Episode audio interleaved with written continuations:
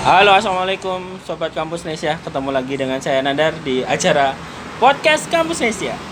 Oke, hari ini kita kembali di segmen bincang-bincang bisnis.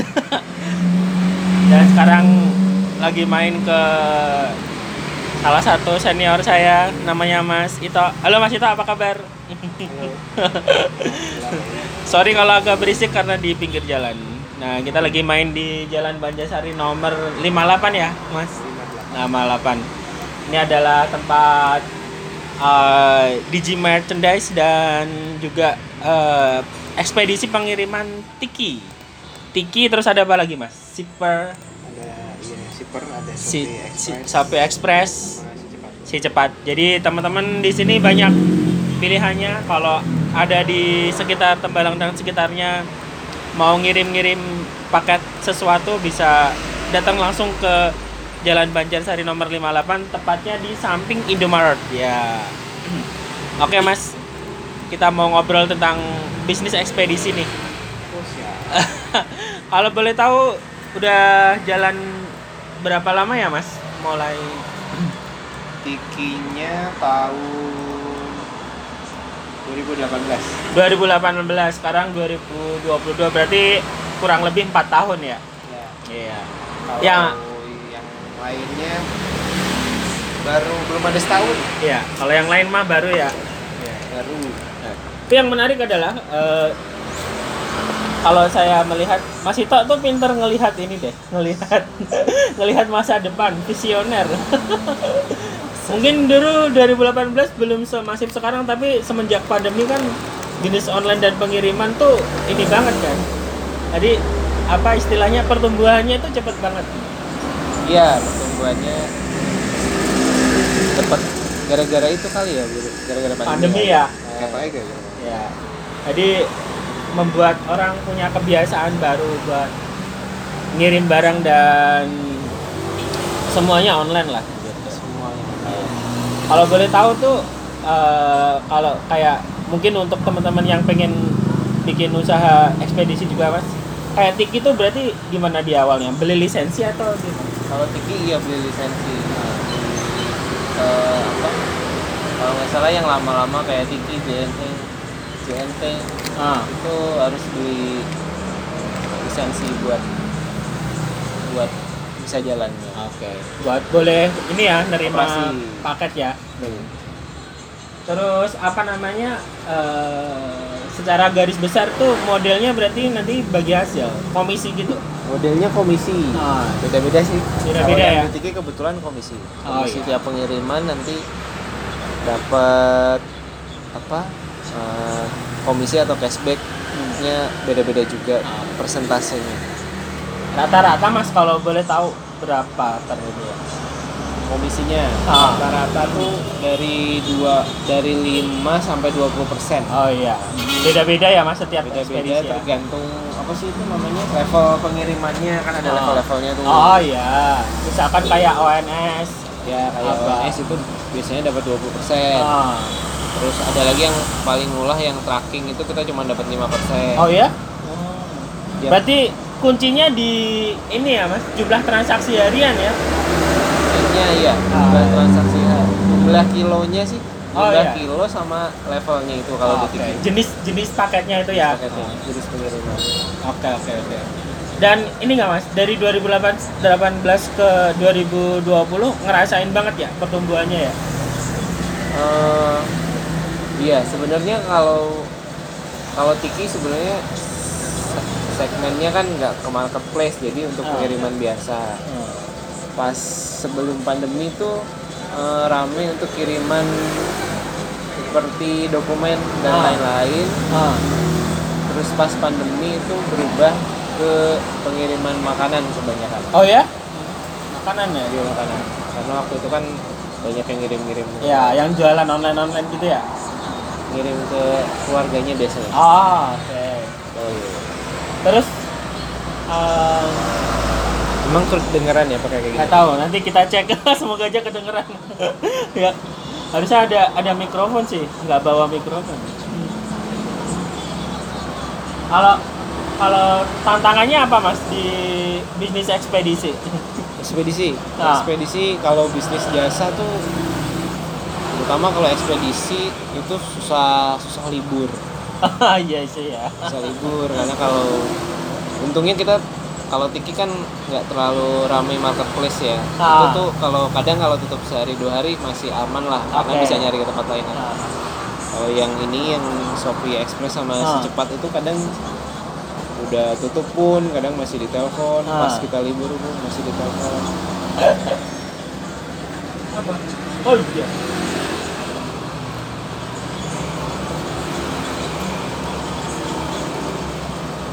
Jadi ini ya harus sebenarnya harus nyari strategi buat jam kerjanya ya. Ya betul. Terutama kalau di jasa kan gitu kan. Jasa pelayanan lah. Iya. Benar benar benar benar. Ada yang jam 12 juga masih ada yang nanya. Besok bisa bikin plakat, Mas. Oke menarik ya mas. Jadi eh ya itu tadi ya eh, apa namanya? eh, kalau menurut saya tuh Mas itu pintar ngelihat peluang yang bakal apa tren di masa depan. Sebenarnya apa dulu kalau boleh tahu alasan memutuskan atau apa ya turning point ngelihat ini kayak oke deh bikin pengiriman atau ekspedisi apa sih mas? Nah, sebenarnya ini sih karena usaha ini usaha usaha merchandise-nya mau diubah dari offline ke online. Ah. Itu kan butuh pengiriman. Hmm. Nah, terus kenapa nggak sekalian aja? Ah. punya pengiriman juga untuk Ah. mengcover barangnya kita sendiri yang mau Ah. dikirim. Nah awalnya itu sih, cuman karena terdaftar terregistrasi ke sebuah perusahaan jasa pengiriman, jadinya mau nggak mau kan alamat kita juga dipampang di webnya mereka. Ah. Akhirnya ya melayani umum juga. Ah. Paksa. Jadi awalnya sebenarnya Sebenarnya nggak sengaja. nggak sengaja untuk untuk apa namanya kebutuhan sendiri Yep. ya Untuk kebutuhan sendiri Iya. tadinya. tapi alhamdulillah justru juga sekarang yang dari luar pun rame juga ya mas Iya rame, Ah. apalagi yang Dari Express sama secepatnya. toko online ya wah itu sehari bisa ratusan ya mas sekarang sehari ya paling 150-an nih masih, Wow. masih kecil sih itu hitungannya. tapi ya ya dibanding misalkan apa ketika awal buka kan itu ibaratnya udah berapa Ya, udah persen ini kan Betul. kenaikannya udah signifikan banget kan ya ya Ya. ya. Dan yang menarik teman-teman, kenapa apa namanya? eh, saya suka ngirim di sini karena sebelum ngirim tuh bisa memastikan ongkirnya dulu. bisa nanya-nanya dulu. Itu agak susah kalau ke ekspedisi lain ya. Jadi kita bisa memastikan dulu ongkirnya berapa. ya bisa. Terus apa namanya? eh, suka duka mas. Kalau tantangan termasuk tadi ya jam jam kerja tadi agak susah itu masuk suka duka ya. Yep. Yang lain ada nggak mungkin? ya kalau ngirim kan nggak lepas dari kesalahan keterlambatan Ah. gitu. kadang kebanyakan sih di keterlambatan Oh iya iya. iya. barang hilang kan nggak selalu lancar nih kirim. Betul betul. barang rusak kayak gitu gitu Apalagi jumlahnya banyak gitu ya. Iya sih. Jadi sebenarnya si dari kantor dari pihak kantor tuh udah udah membantu sih. Cuman Ah. kan ketika misalnya barang hilangnya di luar pulau gitu kan Ah. koordinasinya agak lama. Betul. Jadi mau mengganti pun harus ada prosesnya. Kadang konsumen tuh nggak Pengennya sabar cepet gitu aja ya. Cepet kan. Padahal harus investigasi dulu hilangnya di mana. Baru ketika benar-benar hilang dia bisa dapat pengganti. Hmm. Seperti itu sih. Ya. Jadi ya istilahnya ya apa pun pasti ada ada tantangannya lah ya mas. Ada Iya, pasti. ada resikonya lah ya.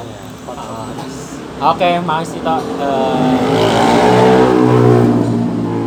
Makasih udah berkenan ngobrol pagi hari ini. Oh siap. Oh ya. Oh mungkin ini eh, sebelum kita tutup eh, kalau melihat ke depan nih kira-kira seberapa prospek eh, bisnis ekspedisi Mas?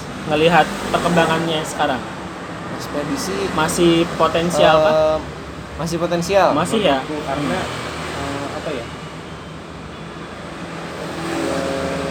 istilahnya sekarang marketplace orang udah cenderung beli dari online Iya. udah pasti ngirim Iya.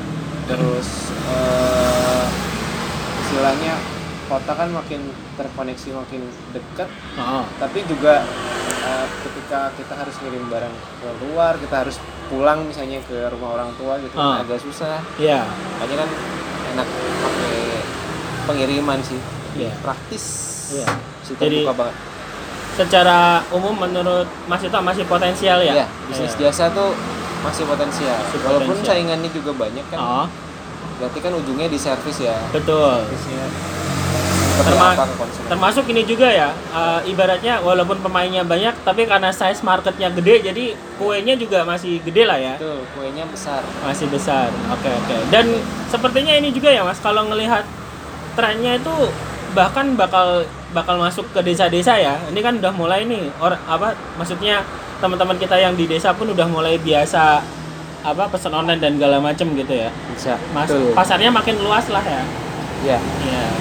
Nah, terus mungkin bisa ini juga Mas buat barangkali ada teman-teman yang mau apa yang denger podcast ini terus mau ikutan buka jasa ekspedisi nih, mungkin ada beberapa tips selain tadi apa salah satunya udah disebut tentang servis atau pelayanan tadi. Mungkin ada yang lain. Apa nih kira-kira yang perlu diperhatikan, Mas?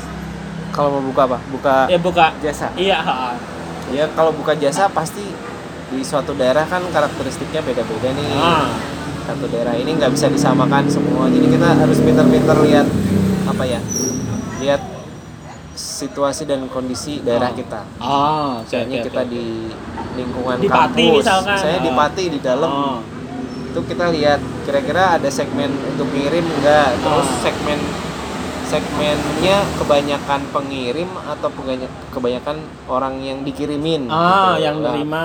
kan kita sebagai ekspedisi kan menerima yang mau ngirim kan lah Iya, itu betul. ada nggak sih pangsanya apa ada industri di situ ada Ah. kantor ada Ah. sekolahan nah itu harus harus dilihat Oke, karena oke. apa ya kan ekspedisi beda-beda tuh Betul. ada ada untuk dokumen Ah.